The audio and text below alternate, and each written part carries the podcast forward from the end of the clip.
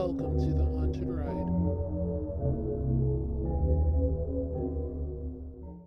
Hello, everyone, and welcome to the Haunted Ride. I'm your host, Melissa, and thank you for joining me today. So, I hope you have your tea and your snacks.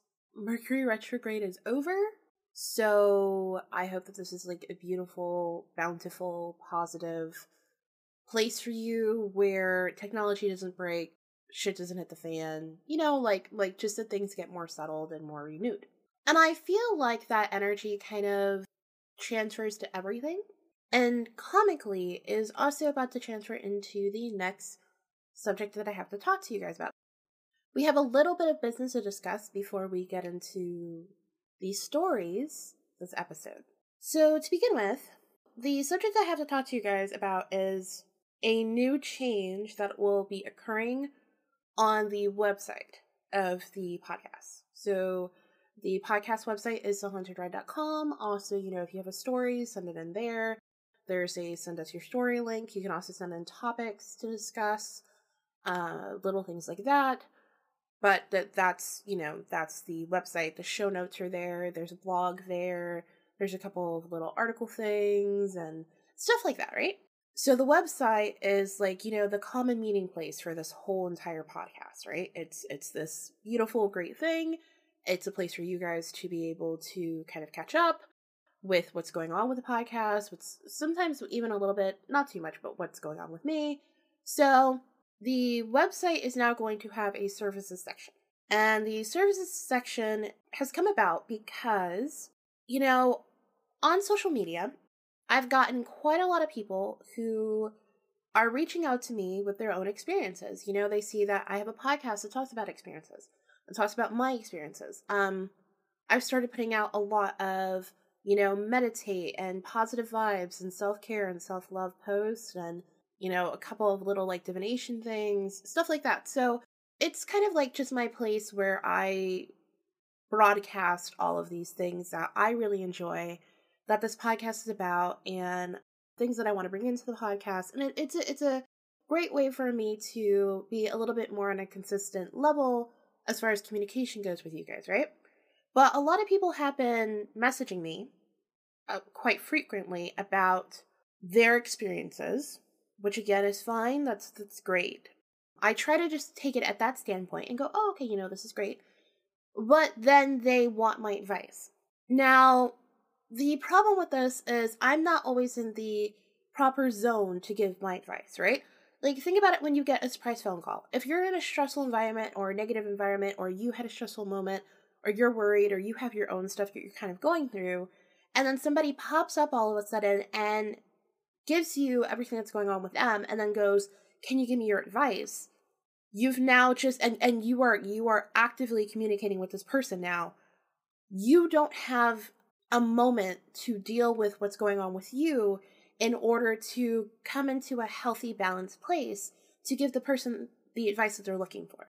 And what's going on is this is happening not only frequently as far as, you know, daily, it's also happening multiple times a day. I get anywhere between 5 to 13 messages a day asking for my spiritual guidance on a problem that this person is having or these people are having. And I want to help you guys. I really, really do, but it's burning me out.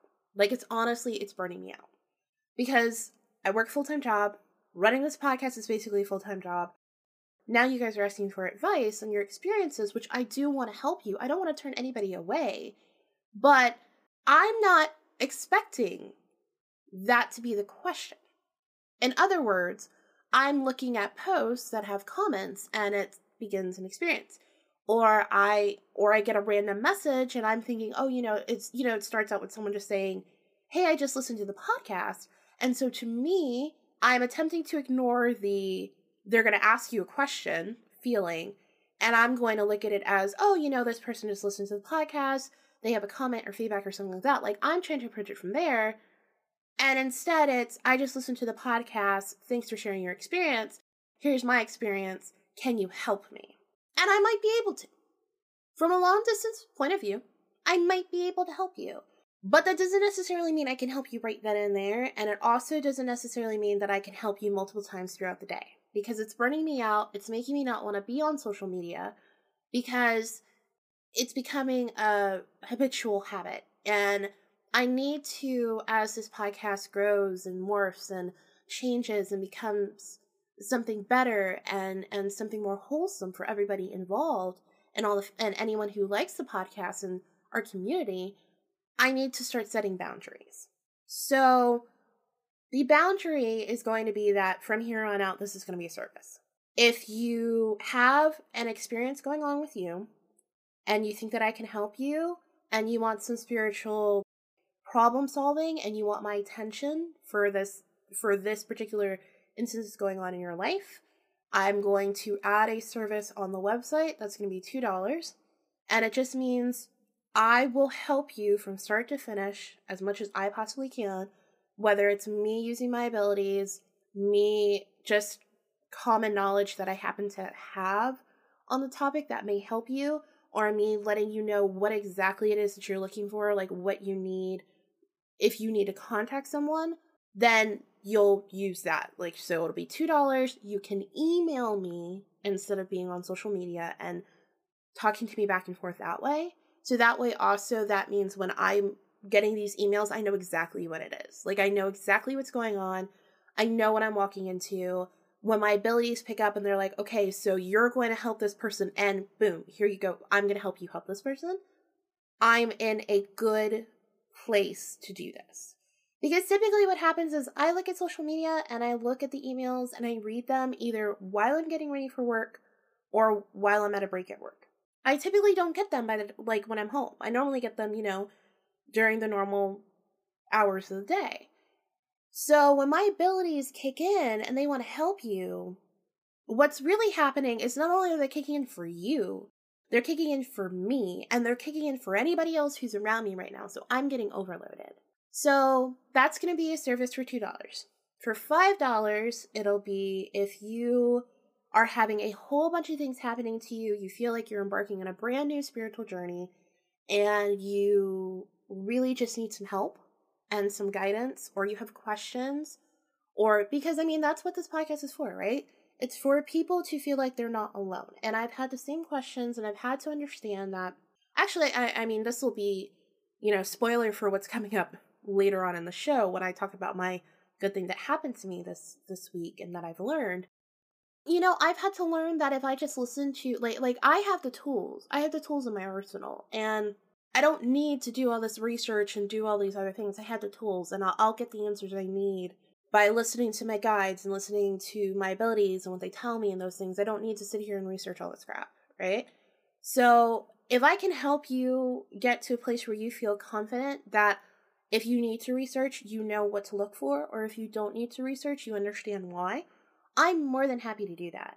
I just need to begin to do this in a way that is healthy, not only for you, but also for me. Because right now it's not. What else do we have? Oh, I, I'm still sick. So I'm not entirely sure it was me being sick. I think the week when I started feeling sick apparently is when the pollen picked up outside, which I have sinus issues, so I'm not all that surprised by it and this is the first time I'm doing this during spring. I know our weather here has been really, really off. Like, we've got like about a 40 degree difference. Actually, today, we have a 50 degree difference between our high and our low. So, we're all over the board. And it's really hard to kind of protect yourself when that's going on. We have pollen, we have a lot of breezes. We're gonna have some rain today, which is really nice because that should that always typically like helps weigh the pollen down so that I don't have to worry about it kicking up and coming back into my sinuses. But um yeah, so I think that's all it was because I never really felt like that like ill, I feel horrible, I have chills or I have a fever or I um I'm really exhausted from a cold. I never felt that. I just had like a lot of mucusy stuff going on. So I'm I think it sounds better in the podcast episode right now than I did last week. Hopefully. That's my hope. Whether it's right or not, who knows? That's my hope. That's all I've got as far as like business stuff goes right now. Um, we are going to listen to a promo by. So I'm really bad at this. Sometimes I talk to people and then they tell me that they're going to write a review or they just write a review. And then they let me know that they wrote one. But the thing is, I because their name on iTunes doesn't match their name on Twitter or somewhere else, I just call them by whatever name it is they have there. I I my mind doesn't stop to go like, "Oh, you know this person, call them by their name." I just call it from like it, you know, it's it's the it's the that's what happens when you read something. so um uh the Carroll sisters, I mentioned them last week when I was talking about reviews. That is actually a podcast called Dear Murder Street. They're an audio drama. They're really, really great. I believe they're working now on season two. So we're going to listen to them. We'll listen to the sponsor, Brandless, and then we will get into some awesome stories.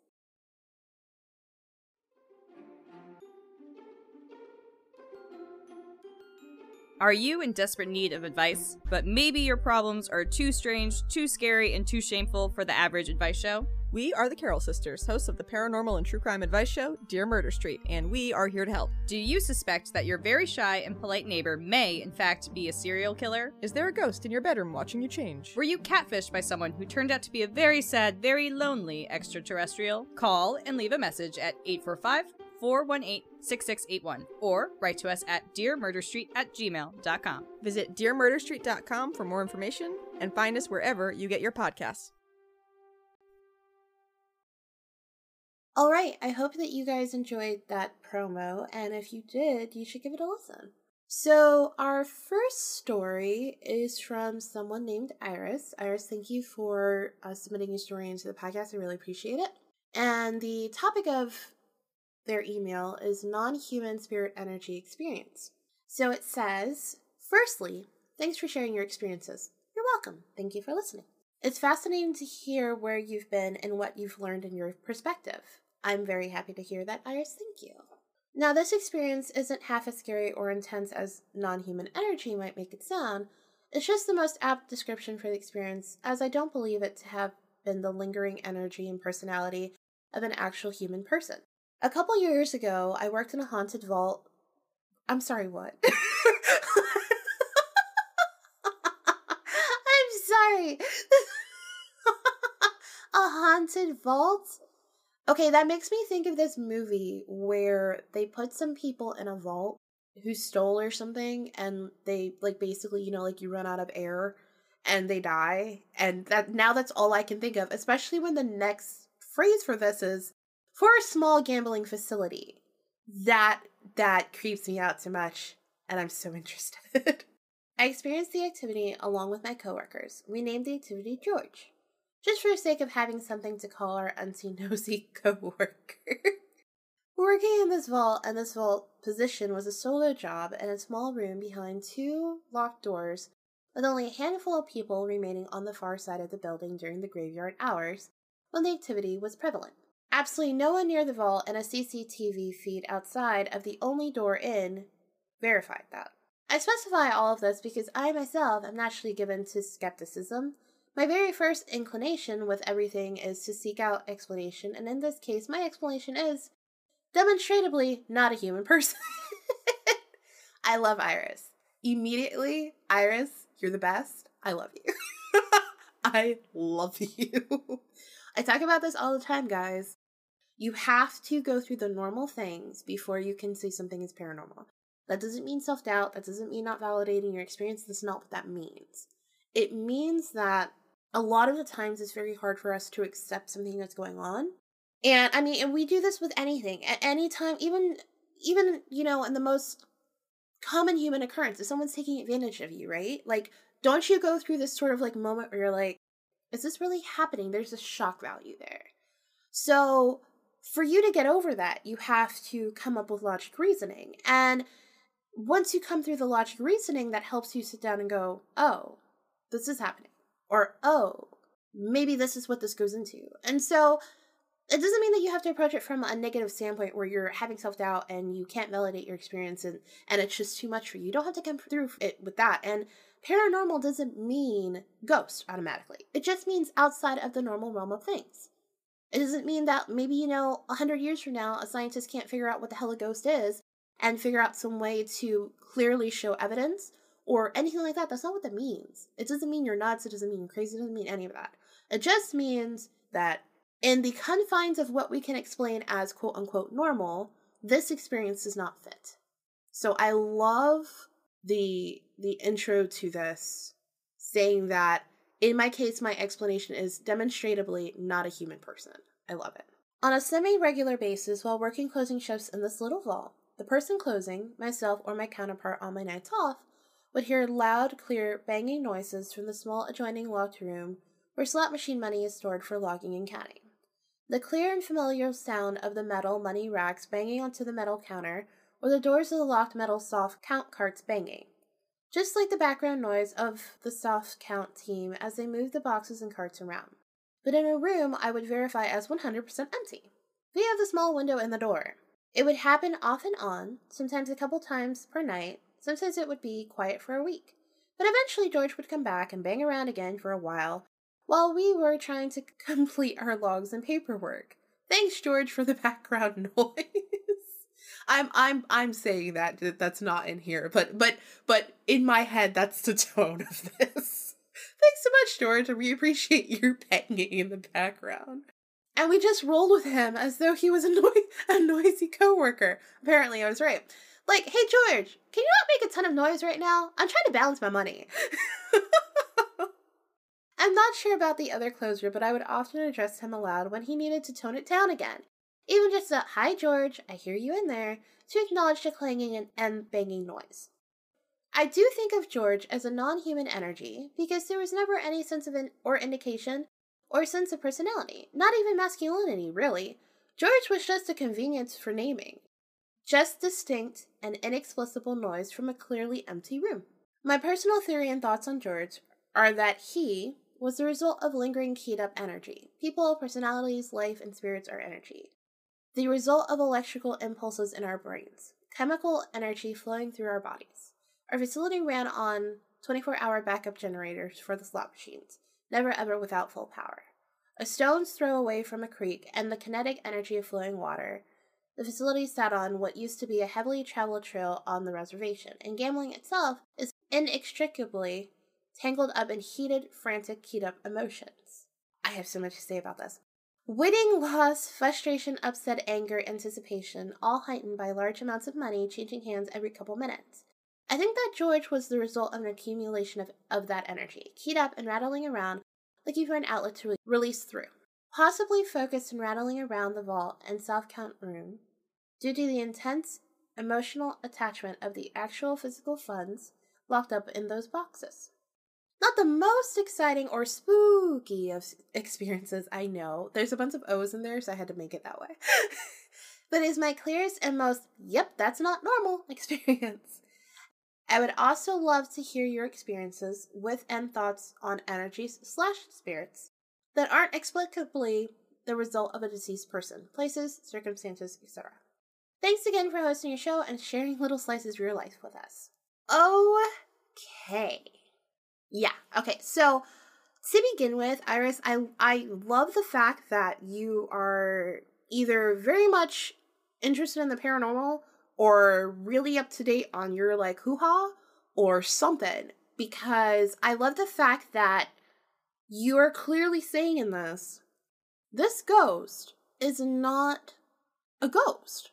It's not it does not have a form. It does not have body. It is the mix up of energies.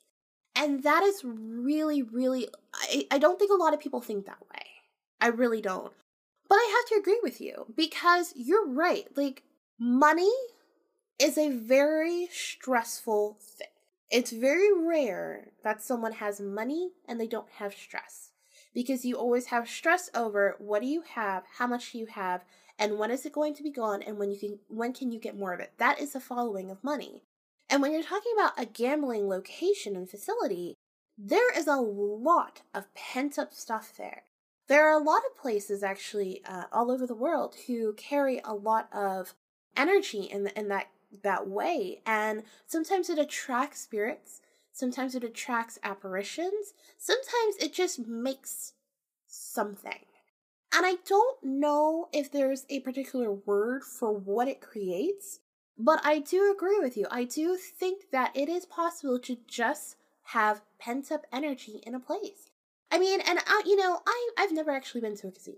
I I've never been. Don't want to go. Not not my cup of tea. And also partially for that reason, I'm an empath. I pick up on shit. Can you imagine walking into a place where that's all there is? Is the hope and disappointment over money. That is so tangible. Like I I no thank you, I'm good.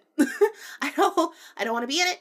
I no, I can never even imagine doing that. So if I can imagine that as an empath for myself, because I know I know it would just be so tangible that even if I wouldn't just, you know, take on everybody's feelings and feel it, I could see it clearly and and experience it in that way.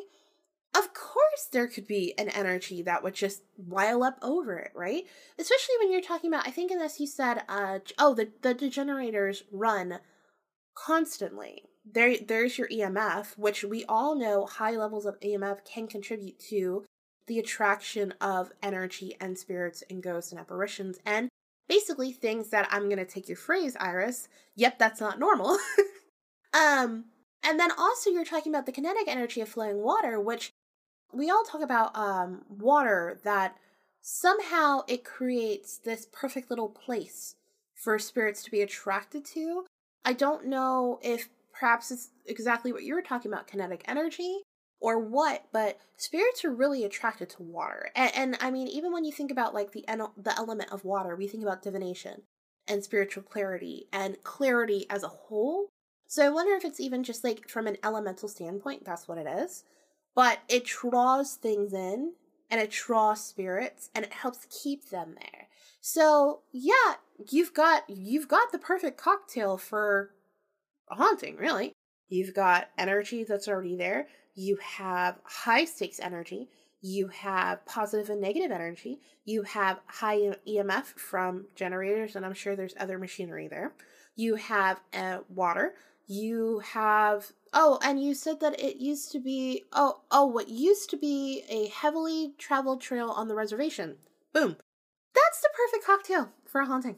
It's perfect. I mean, I I can't really. I don't think anybody there is haunted. I I but I agree. I think it's just the energy. I think you said it perfectly, be honest with you. But I I really I applaud you and I think you're fucking fantastic first off for this email and writing this email. This is written so perfectly. I love all the comedy in it and the personal touches and the clarity um and just how you're wording things as you're going through. I think that you hit it right on the head. I I do think it's just energy.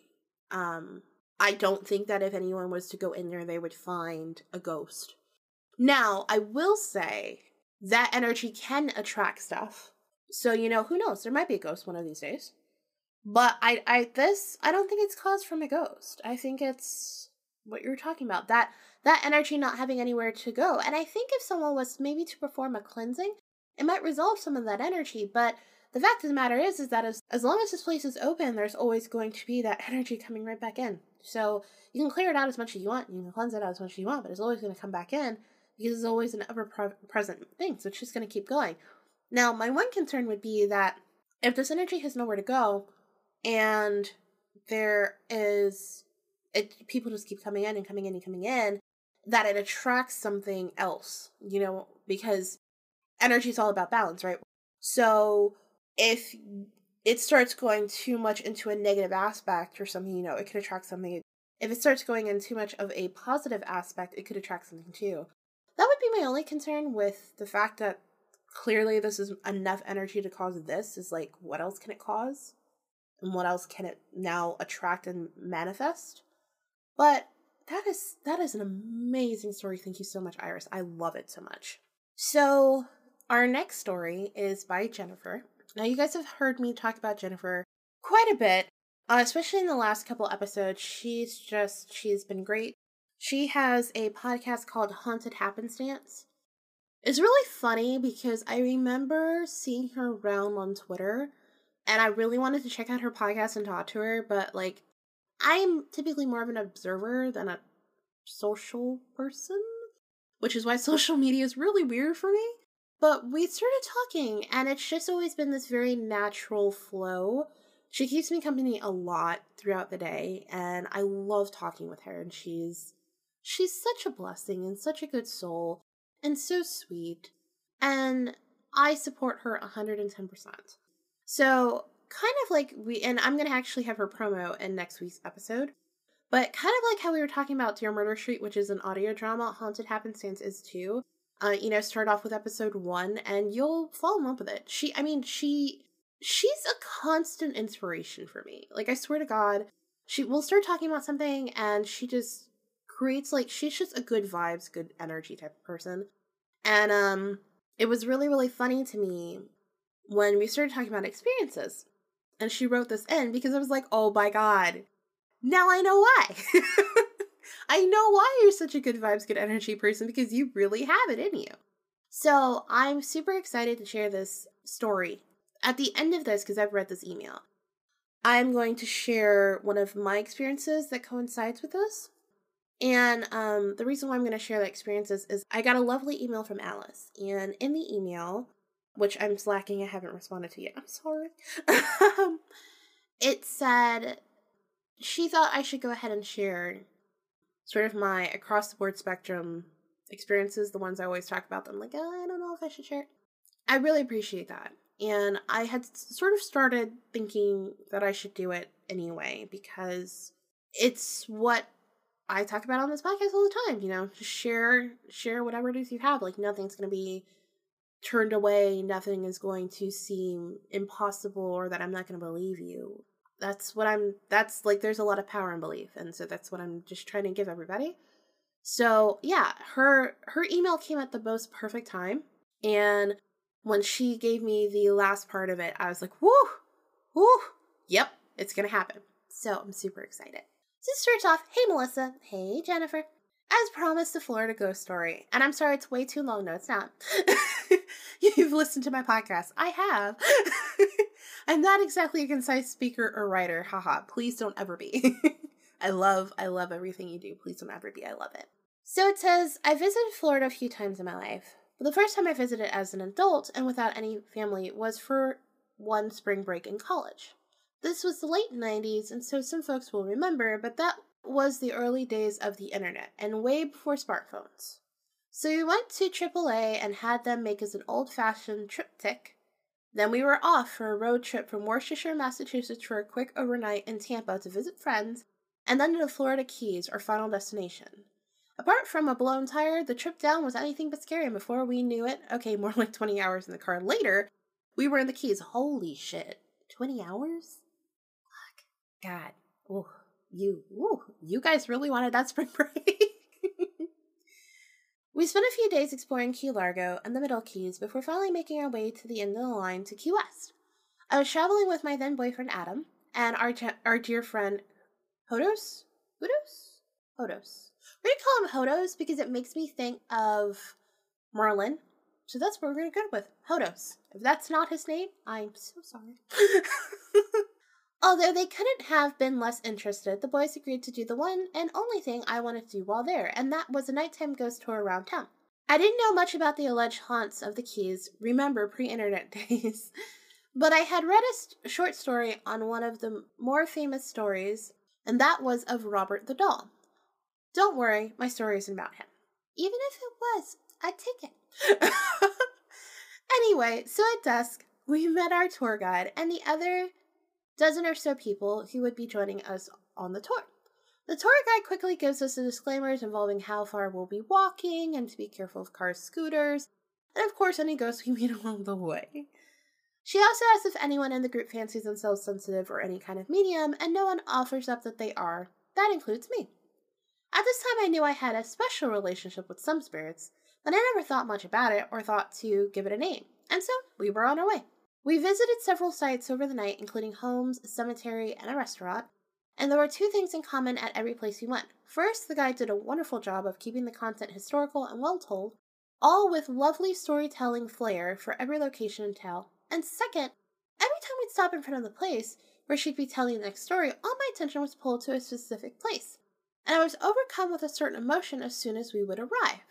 For example, my vision would be drawn to a particular window of, or part of the house, a certain spot in the cemetery, and I would feel anger or loss or impishness. At first, this struck me as part of the fun of a ghost tour. You get caught up in the vibe and let yourself be part of it. So, after this happened at the first two, three places we went, I decided to do a little experiment. When we got to the next stop, I let my impressions fall over me and then whispered to my boyfriend, She's going to talk about the attic in this house, and the story is going to involve a small boy and girl. I said it lighthearted, and he laughed in return, Okay, babe, sure. And well, I think you know how that ghost story went. I do. My boyfriend thought I was playing a joke on him, so the next place on the tour he told me to not to tell not just him, but our friend Hodos, and so I blushed. When I was right, they both were equal parts amazed and skeptical. Heck, I was too, if I'm being honest. So, Hodos, never being a shy person, yells ahead to the guide, explains what's happening, and after she can take us to a location not typically on the tour, maybe a lesser known ghost story. Just in case I had done some research or overheard tales I'd since forgotten, and she was more than happy to take a part because, in fact, she had a colleague that didn't live very far away who shared a story with her just recently and was absolutely not well known. In fact, she'd been the only person the friend had told at all. So before I continue in, in the story, I would just like to say that if your friend Hodos had, it, it was me, and he had um, yelled ahead to the guide, hey, by the way, my friend can see ghosts. Which I'm not saying he did, but it sort of sounds like he might have a little bit. I would I would have perhaps smacked him across the back of the head. Jennifer says, At this point, there was a certain fun and adventurous buzz in the group. No one was taking anything very seriously, myself included. Again, we were on vacation in Key West. How can you not have fun? We arrive in front of a two story home on a quiet street tucked just far off of Duval. Our guide let everyone take in the house, and before beginning her recount, asked me if I felt anything I wanted to share with the group. Now, at the time, as I said, this was light-hearted and warm. There was nothing showy or insensitive about it. Although all these years later, I sometimes wish it had been handled a different way. Live and learn, I suppose. I looked up at the house and didn't feel anything at all. I looked at the neighboring houses and felt nothing either. I sort of felt like the gig was up, except I felt like there was something weird about these bushes in the side yard. Haunted bushes? That was too crazy for even me. hey, you know what, Jennifer? Bushes have feelings too. And who knows, maybe there's an energetic spirit in the bush who just wanted to say hello to you. I mean, Look, if I was a ghost, I would say hello to you. You're like the sweetest person in the world. So she goes on to say, I sighed and jokingly apologized that I didn't actually know what had happened here unless there was a tale of some haunted landscaping and laughed uncomfortably. She cocked her head and asked me to continue. Still chuckling, I said, I don't know, I feel nothing about the house, but I get a weird cold vibe from the bushes over there. And pointed to the side yard. Like something is there that shouldn't be. And, trying to lighten the mood, added, do you have exceptionally angry groundhogs in Florida? I really try not to laugh while when I'm reading, but that line kills me. Do you have an exceptionally angry groundhogs in Florida? You know what, Jennifer? There are some angry squirrels, and they will throw nuts at you if you fuck with them. So who knows? Maybe we do have some angry groundhogs, especially down there in Key West. It's hot. I would be upset if I was a groundhog in Key West, so you never know. This elicited an easy laugh from the tour, my friends included, but not from the guide herself. She turned to the group and asked if they'd indulge her in just a moment. She pulled out her super chic Motorola flip phone, oh man, I, I miss those, and dialed. After a few quick words, she asked the person on the line if she could place them on speakerphone. Jessica, I have a special group out on the tour tonight, and one young lady with us has had some sensitive experiences along the way. I brought them to your house to see if she could pick anything up, knowing she couldn't possibly know anything about it beforehand. Jessica replied in a warm voice, Not unless someone has bugged us. A few more light laughs from the group, and the tour guide continued, Well, Jessica, the young lady doesn't like the bushes on the side of the house. Jessica doesn't hesitate. Are you shitting me? Now I'm a little weirded out. The guide asked me to tell Jessica what I feel, and I repeat what I've already said. An uncomfortable silence sits in the air, and then finally our guide interrupts, Jess, you okay? We don't have to talk about it. I can hang up if you want. Her friend's voice returns over the speaker. No, it's okay. I'm just surprised. So I have a lab, and every night when I take her for a walk, she goes out of her way to avoid the side yard, and as you can see, it's really the only green space we have for her to use. So it's always been strange to me. So a few nights ago, wanting to get back inside, I sort of forced her to go over there so we could finish up and be done. Well, she was terrified. Like I've never seen her before. I walked over near the bush to prove there was nothing wrong. It was just our yard, and I heard a distinct, deep, angry voice tell me to leave. It didn't come from the bush, and as you can see, the bush isn't big enough to hide anyone. Not even a small animal. And I have no idea where the sound came from, and I didn't want to find out. We both booked it inside the house. The group all shared some whispers, and a few people actually gasped. I felt instantly sad, overwhelmed with grief. My boyfriend nudged me because I just stood there silent. The tour guide asked if I was okay. I nodded and mumbled something about being sad. She asked me if I could repeat it, so I said more clearly, I just feel sad. Something wrong happened, I think. She turned the phone back towards her and said, Jess, did you hear what she said? And her friend confirmed that she had. I turned to my boyfriend and said a bit quietly, I think someone was killed here. And he put his arm around my shoulder. I'm just going to pause here for a second. When you have a spirit who is clearly a ghost, meaning they have clear emotions, and something bad really happened to them, and you find out that they they were killed in some horrible way, it really hurts. Like it hurts you. Even it's like it's almost like watching the news but experiencing the tragedy yourself.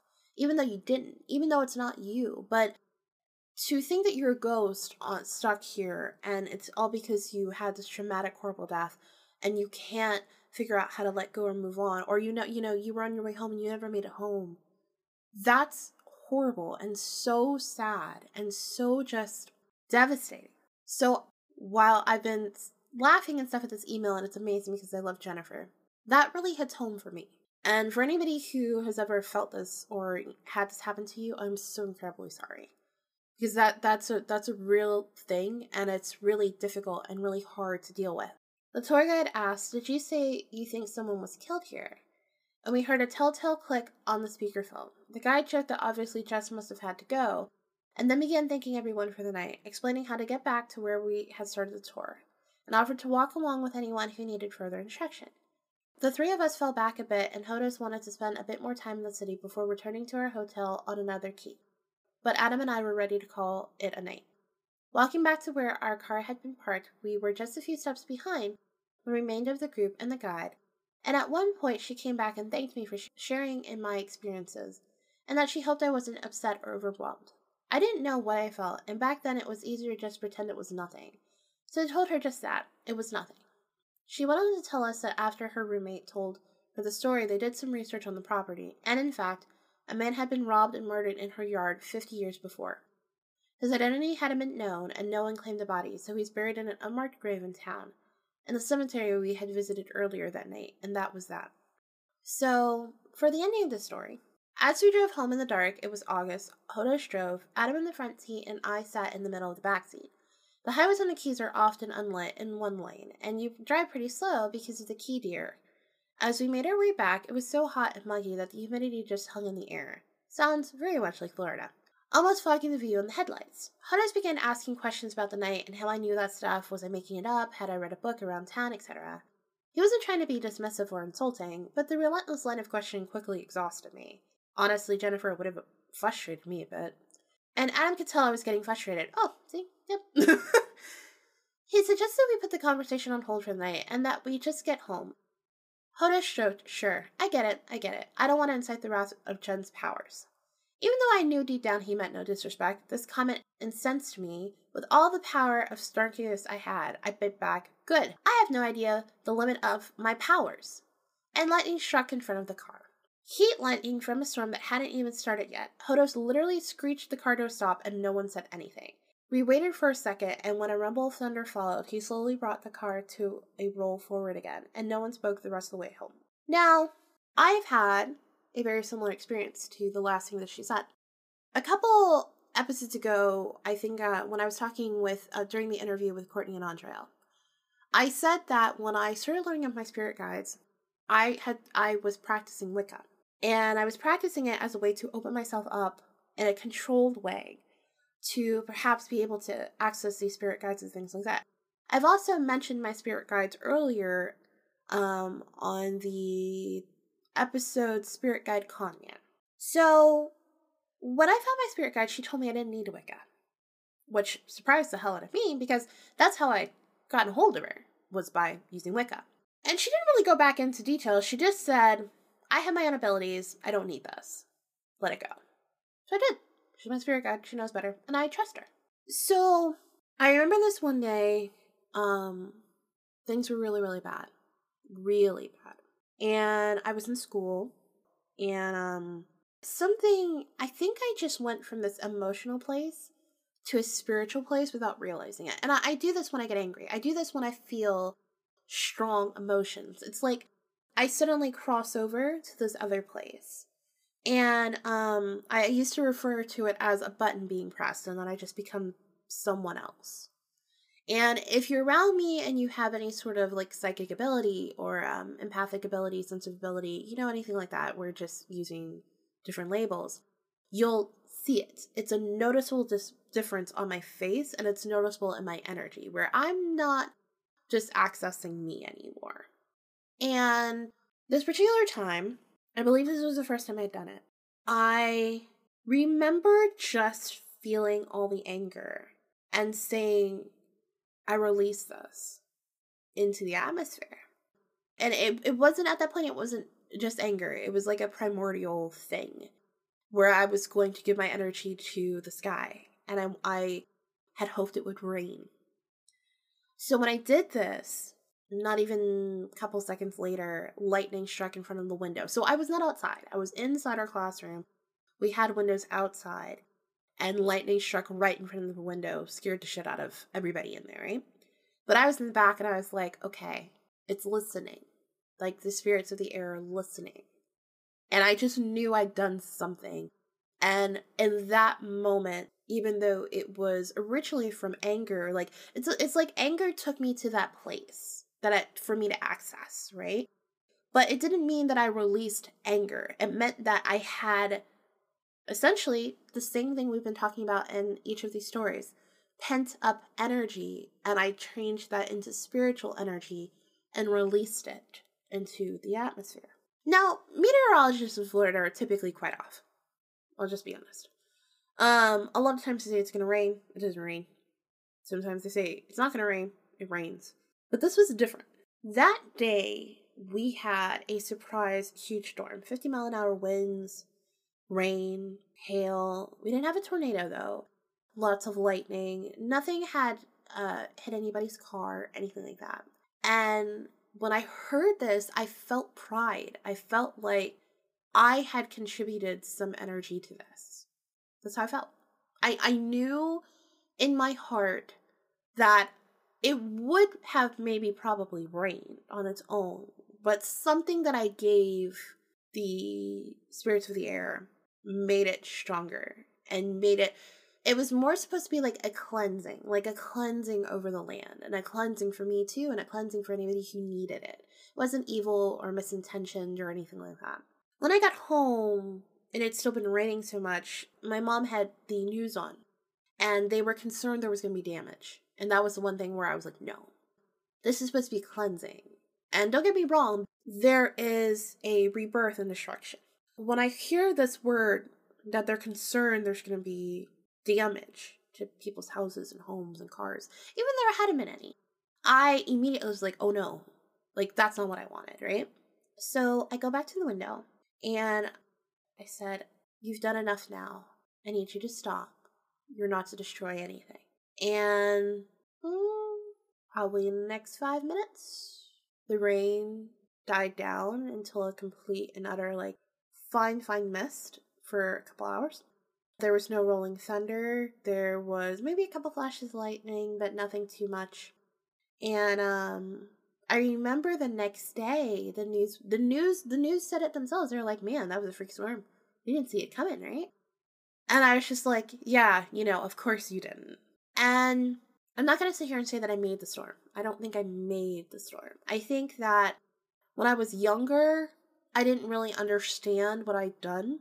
But I think what I did, and I think what Jennifer did, is I think that we have access to our intentions perhaps a little bit more stronger than others.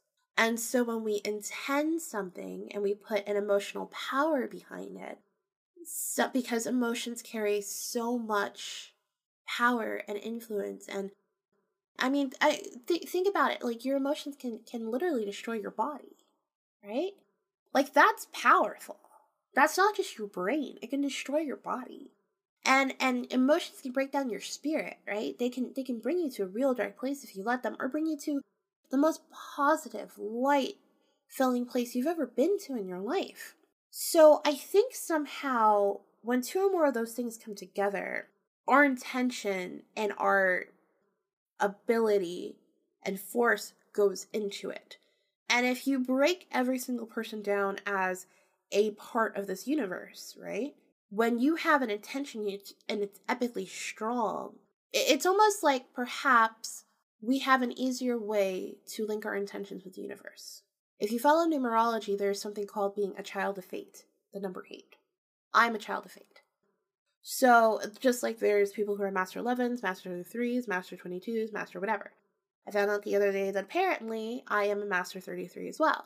So, those people are typically thought of to have higher abilities, higher psychic abilities, and higher psychic self, and able to communicate with the universe a little bit differently and much stronger. They think the same thing about star seeds and purple people and purple adults and purple whatever, um, using purple as a royal, highly intuitive color in your aura, right? So we're we're getting into sort of very deep divination psychic things here when we're talking about this. But I think that perhaps we just have a, a maybe of a closer direct line with the universe. And so when we ask for something, we don't just ask for it with our words. We ask for it with our entire selves. And that dedication to whatever it is makes the universe go, oh, all right, sure. And then they do it. And then when we ask for it to say enough and we have the knowledge to say enough and we're not going to abuse this enough, the universe goes, okay, and does it. I think it's this communication. And, and if you thought, you know, it could be said the same way too. Perhaps we just are more in line with what the universe wants us to be. So perhaps the universe just comes down and says, gives us that thought. Like I said in the beginning of when I was telling the story, it felt like it was not just me, it felt primordial. So perhaps when I tap into that place, I'm hearing the message from the universe. And the universe at the time was like, eh, we need a storm for whatever reason. But when it said that and I turned around in tow and said, okay, here's my energy, do with it as you need to, it did what it needed to. And then I said, and now I take my energy back, and it agreed. I think it's almost like a signed agreement with the universe that for somehow, some reason, we can tap into a little bit differently.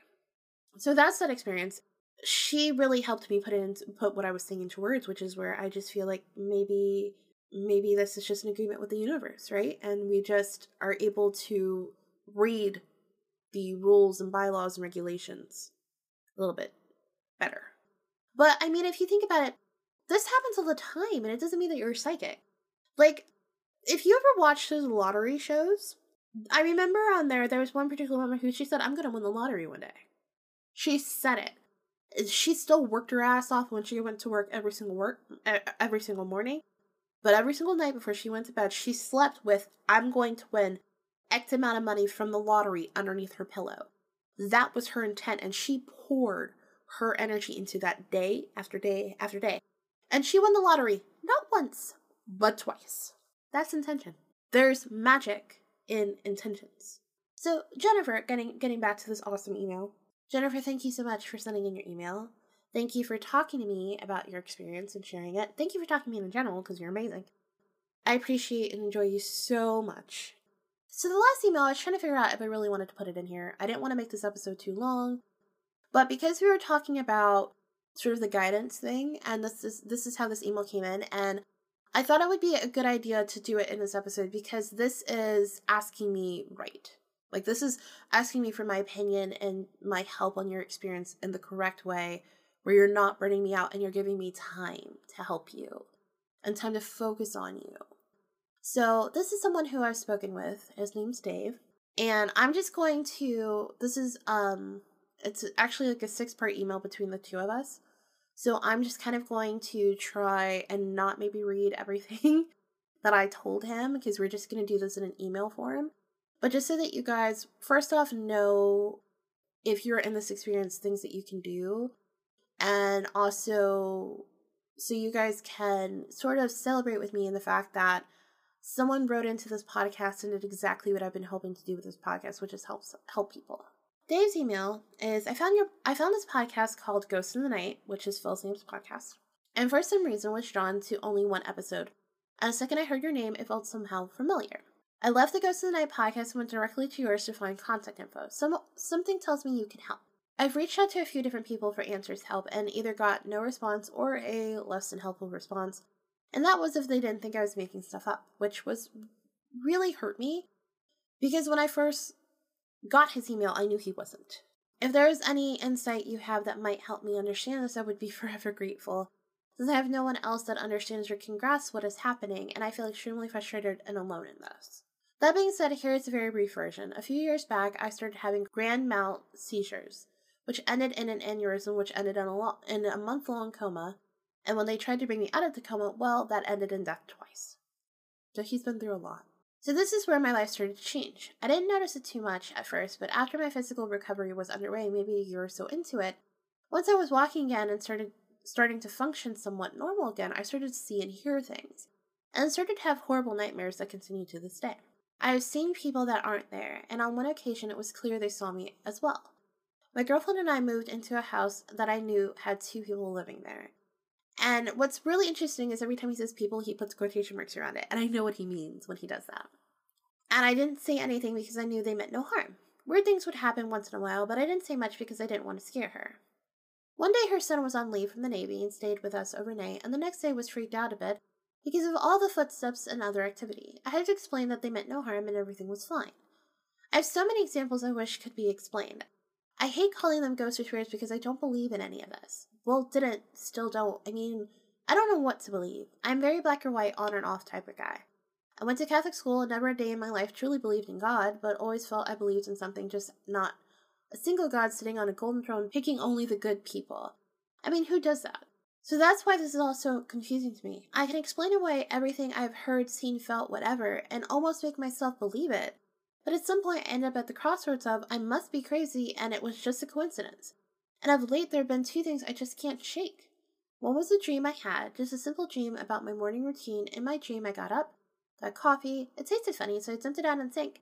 And when I did, a big centipede scurried out of the sink. I woke from my dream and thought, wow, that was fucked up. Went back to sleep and dreamt the same dream two more times. That's another weird thing I do. I dream the same dreams multiple times all the time.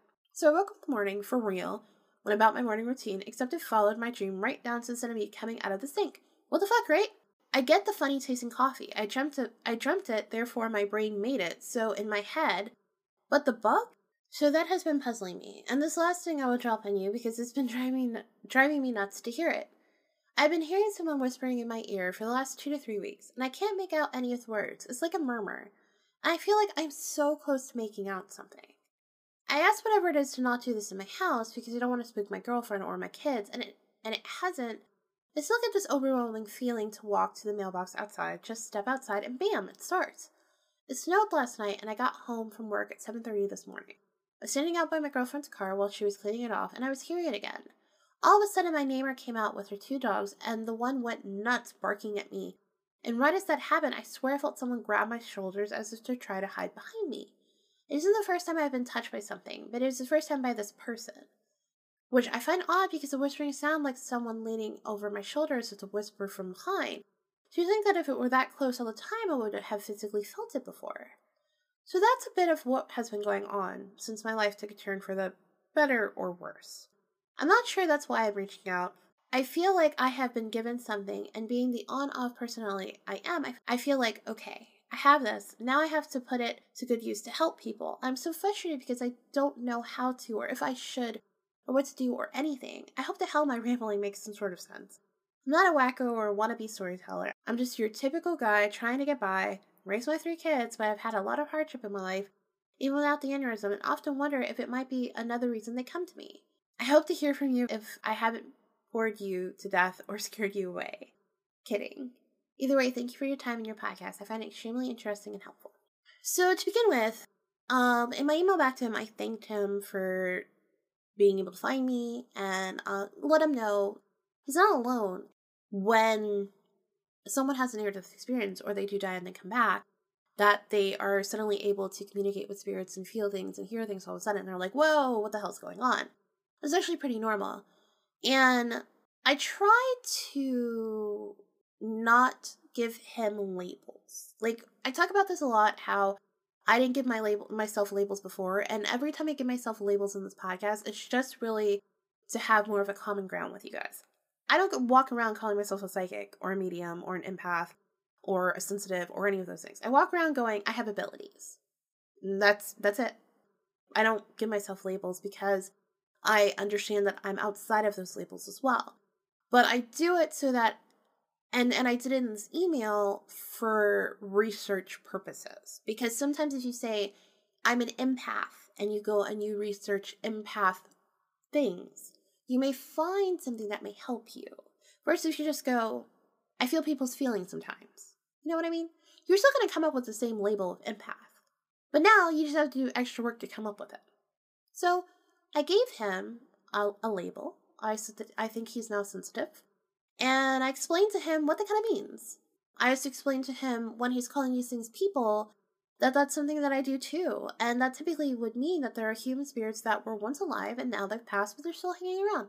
I think uh, I'm going to say this one line in this email that I wrote back to him that I think was really smart. And I said, I'm giving you the word sensitive as a point of reference. And I said, um, I completely understand how difficult it can be to believe in any of this or what's happening around you, and that's perfectly okay. You don't have to believe in something for it to be what you're experiencing. Instead, look at it as just that an experience, and the word sensitive as a point of reference on how to gain further knowledge and how to deal with all of this. Sort of like an extra tool in your tool bag, or an extra weapon in your arsenal. Nothing's wrong with being a little more prepared, right? So, again, like I said, you know, just an extra thing for you to be able to research. My abilities had kicked in when he was talking, and I wasn't concerned about the people who were in his house, but I was concerned about this person, which I identified as being a girl. Um, and it's really funny because later on in his email back to me, he tells me he's really careful to not put genders on the spirits, and he never told me she was a girl, even though he knows energetically she feels like a girl. And I also had a feeling that I was concerned about her. Not that she was evil, but I was concerned about um I originally understood part of his email incorrectly. I thought he had basically told her to leave him alone and she wasn't. So I was I knew that she was an attachment to him and I was concerned about the fact that she wouldn't leave him alone. And and there was some sort of um like warning thing attached to her and and I could feel that. So I told him that perhaps he could try automatic writing. The reason why I told him this is because I didn't feel like anything was negative or evil that was around him.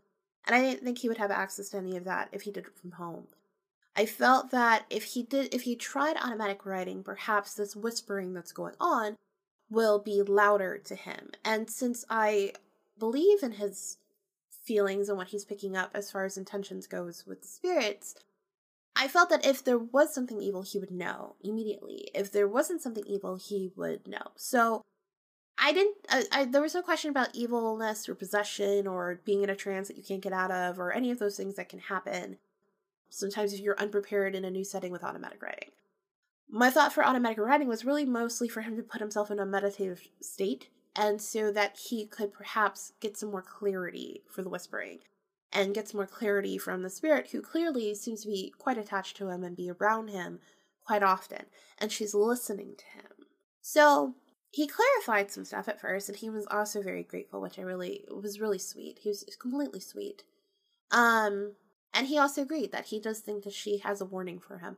And so that's part of why he's so concerned because he wants to know what's the warning.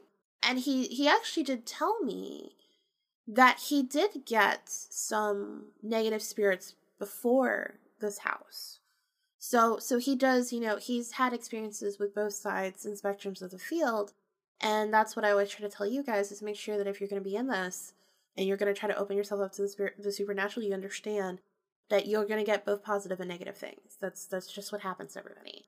You're lucky if you don't encounter both, but you might you you have a higher probability and the longer you're in it you have a higher probability of getting both i did also let him know that he could try pendulums mostly because pendulums are typically cleared crystals and i i actually even told him he could get it from amazon because specifically because then it would be a cleared crystal. At that point, it's just a crystal. All you do when you use a pendulum is put energy into it, kind of like tarot cards, but more. It's more simple of a yes or no or maybe. Uh, even like the coconut thing I was talking about the other day. Except that I think that takes more asking from a spirit guide to assist you in your answers than a pendulum typically does. A pendulum is more you are contacting a spirit guide or a spirit around you and and they're able to with your assistance move the pendulum to give you yes or no answers. That was the only thing I, that was the only tool that I felt comfortable with um talking to him about because again and, and this is what I mean by the whole I need to be in a place where I can be focused because there's tons of tools out there, but a lot of them come with warning labels. I'm never going to say to someone that you should use a Ouija board ever. Not because I just think Ouija boards are inherently bad. I don't. I don't at all. However, they have the potential to be bad, and their potential to be bad is much easier than other tools. It's easier for a Ouija board to be bad than a, than a brand new out of the box pendulum. Now, if you get a pendulum from a metaphysical store or a pendulum from an antique store, you get what you paid for. But if you get a brand new, unused, never never opened, completely ma- freshly manufactured pendulum, and you put it in the moonlight for a couple minutes, I don't think that there's any problem with that. But I did tell him I still thought automatic writing would be better and, and easier, and it would help him tune his abilities because of the med- the meditative state. But then he told me something, and I love this. He had a couple clear words come to him, and it was because he he described it as standing next to a major highway as far as noise goes, and someone was across the highway screaming at him. Then all of a sudden the traffic stopped and the words were clear, and it was very startling. And so he could get a couple words, but he couldn't get at everything. And there is a meditative practice that says to think of your thoughts as cars on a highway, and you're standing at the edge. You cannot, in reality, keep the car in your focus the whole time because it's moving so fast. Eventually, it'll be out of your focus. And so, when you're meditating, the thought process is your thoughts are like those cars, and to let them pass. Do not f- try to focus on them because you would strain yourself. So when you're focusing on a thought, you're straining your brain. Let it pass, let it go, and and just continue to let them go. And that's the meditative practice. So he essentially did this, and he was able to get a couple of the words that uh, a couple of the words and letters that he needed. And he also told me, I think, um, in this email, he said, "I have to say, since talking to you and listening to your podcast, my feelings of frustration, anger about having this gift are changing to fascination and intrigue. I'll take that over frustration and anger any day, since I have way too much frustration and anger in my life as, as it is. That made me really happy to hear. So then, and I'm not going to read this whole email that he wrote back to me, but he did get his answer. Uh, he said it was scary and quite enlightening, but I guess I should have seen it coming. uh, he let me know that he started a job that was not really healthy for him, but he needed the money, and it, it was it was it was breaking his back. You know, we we've all done that. You know, we're we're all and sometimes have to take on situations that we think might be better to help, but it's really killing us. So he came down with a heavy feeling in the room that he was in, and he knew a seizure was coming. So he started doing the things that he was supposed to do. And he said before he would see a seizure, a tall, a tall, dark figure with no facial features, other than it being blurred out, would come, and and it was it would block the doorway. And I'm gonna be honest with you, that kind of concerns me a little bit. Like I don't I don't like that. But he knew it was he so he, you know, he saw the thing, he was like, Alright, I'm used to this now, and he got in his position to deal with the seizure. And he said this time though there were two black figures. But then the female who has been attached with him appeared. And she told him, I'm sorry I came in, but I've been trying to tell you you need to stop. So when I first read this email, and I read, you know, the beginning where he's talking about these black figures and stuff like that, I'm like, oh shit. But then she comes in and she's kind of like, all right, goodbye now. um, so while I still am still I still have concern about the fact that he sees these figures before he has a seizure, um, and I do know scientifically it can happen too. I think it's interesting that she says, I'm sorry I came in, which almost makes it seem like they're not all that bad. Like, could they be guarding him? I don't know. I, I don't really know. But I mean, if you think about it, it is possible. It is possible for a spirit to guard you when you're not conscious. So when that happened, he figured out what was going on and what she was talking about, and he did it. And he said the other day he heard her whisper in his ear, This is better. And he said he actually thinks that it may have been someone that he's related to. Which, I mean, we can have spirit guides that are we're related to. We can have past life spirit guides. We can have other spirit guides. We can have spirit animals. He said he did take my advice and order a pendulum, and he thinks he's going to try meditation because he thinks it'll help his his life a lot in general. But I mean, he has his answer now. So he's he has his answer. He knows how to get the answers that he needs and kind of tools that he needs in his life. And he knows, you know, little steps that he needs to take. And he says, um, I do have to admit, I continue to look for the non crazy reality to all of this because I know no one would believe it.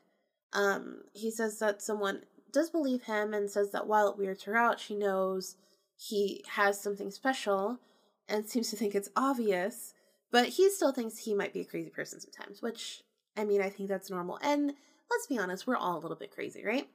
So he said this has actually been a pretty fucking awesome experience. And the reason why he he, he he's actually the one who brought up sharing a story. And I confirmed with him again because I was like, you know, are you sure it's okay to say the story on on the show? Because there's a lot, you know, there's a lot of personal stuff in here, and I just wanted to make sure he was okay with that. And his his response was, "I would love for you to share the story. Maybe it'll help someone else who's feeling like I am and he said to me, Thank you for all your help with this. You really did make me feel like it was normal and that helped so much. Um, and I told him to keep me posted on any news and stuff like that. And he said he would and that he'll talk to me soon. I hope, you know, his hope was that his story would help someone. And I hope maybe that it will. And I also hope that maybe that'll help you guys understand what I'm talking about when I'm talking about these guiding things and things that are going on. You know, this email, I knew from the bat that I needed to take it and help this person, and that it was a real experience for him, and that he needed some guidance. And I knew that I could offer that to him, so I helped him. I think, according to my mailbox, uh, eight messages between the, the two of us over maybe three weeks. I think that's normal. I think I'm okay with that. I hope that kind of helps explain where I'm coming from too a little bit, while also helping with um, explaining guidance and maybe helping someone who may be going through the same or situ- a similar situation who happens on this podcast. Now that we're done with these stories, we have a couple more business things to get into. And the first thing is we have a new Patreon member. Uh, Brian Cummings, thank you so much for donating on Patreon. I really appreciate it. I still have to give you my written thank you, but thank you so much. I really, really appreciate the fact that you're here. Thank you so much, guys. Thank you so much for listening. Thank you so much for being a part of this with me, for following along in this journey with me, for helping me get here. Um, just thank you so, so much. And also, we have a couple new reviews. This one actually technically should have been on last week's episode, but I didn't know it was there because iTunes only shows you reviews from your native country. But this is from Jules Down Under, which I really love. They said they're an avid listener. That's the title of the review. And it says, Discover this amazing podcast through another on Haunted Happenstance. Jennifer! See, do you guys see what I'm talking about? Do you see how awesome Jennifer is? But it says, uh, this one I love as I've had a few experiences. You're addictive, thank you. Well, thank you for that. I really appreciate it. Okay, so there's two other reviews.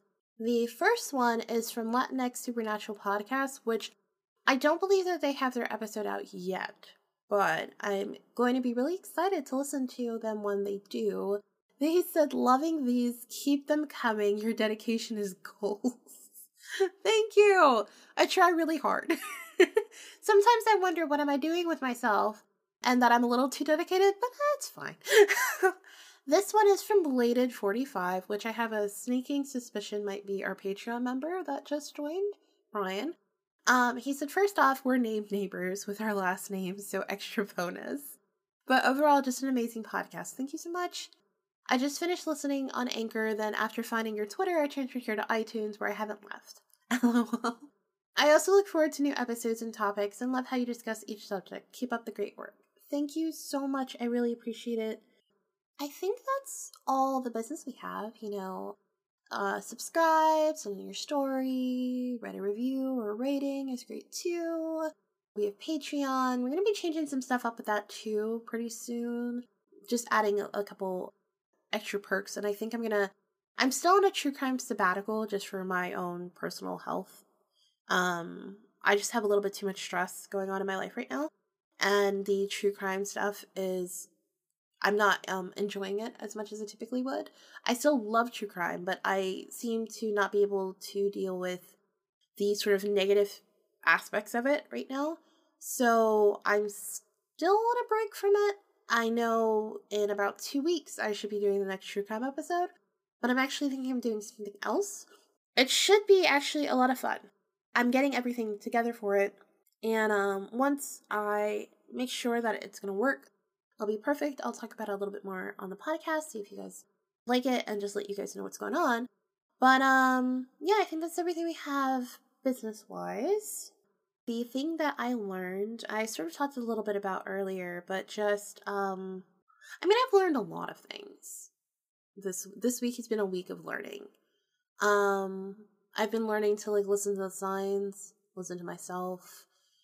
I've been learning that um, you know, I would worry so much that I didn't know what the fuck I was doing. I really would because this is a you know, this this is a serious thing. It's serious for me and what I do and how my abilities work. And it's kind of like, okay, well, nobody has all the answers. No, even if you say you're a specialist in something, doesn't mean that you know everything. You're still learning. We're all supposed to still be learning, right? Like, there's no way to have all the answers. And it would just worry me that well, what if there's something I should know that I don't?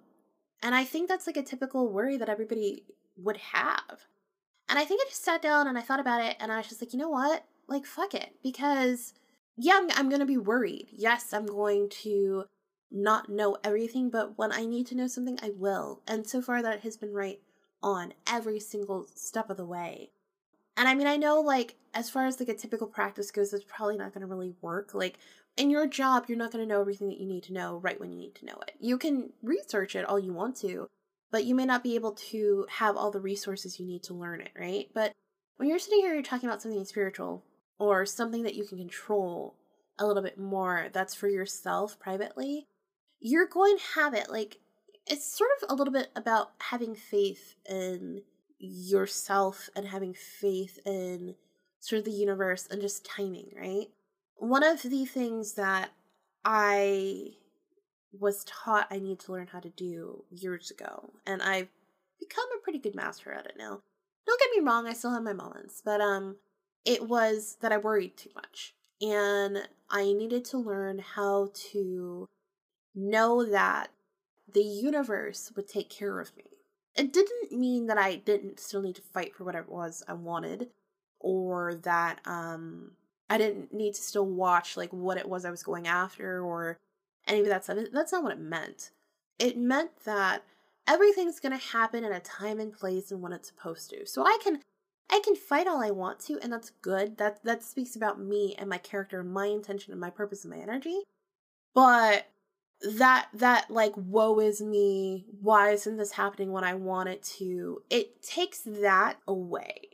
When you just sit there and you go, you know what? I'm just to believe that this is to work out when it's supposed to work out. I've done everything I need to do. I've opened myself up completely to experience. Whatever's meant to happen will fucking happen. And if it's meant to be, it'll be. Just let it be. But uh yeah, that's that's everything I have for you guys. Uh next week. Um I was again, if it's meant to be, right? Uh I was having a really hard time picking a new intro song for the podcast because I wanted to be instrumental, spooky, but soothing. And I knew that was what I wanted, but I was having a really hard time picking that without picking. Nothing really seemed to be right. I got one that was so close, but it had an orchestra, and and I'm not really like an Like I like opera and I like orchestras and I appreciate them. I was in choir um for most of my life and I still sing to this day, but not for the podcast. Like this is not an orchestra podcast. And so I just uh I think I may have found what I was looking for. And it just it just popped up out of nowhere this morning. Uh, I was I was on a page on the same page as the person who I like the other song a lot, and I was like, oh, you know, well, if I like their other song, maybe I might like some of these. And I found some really good things. Now the problem is I found a couple really good ones that I like, and I'll have to figure out which one I'm gonna use. But yeah, my hope is to have that out next episode. I think it'll be a good way too to be like happy 25, halfway to 50. But yeah, that's all I've got for you guys. So just uh, take care, stay safe, be well, love yourselves and love others. And most of all, as we always say, don't let the ghost get you. Bye.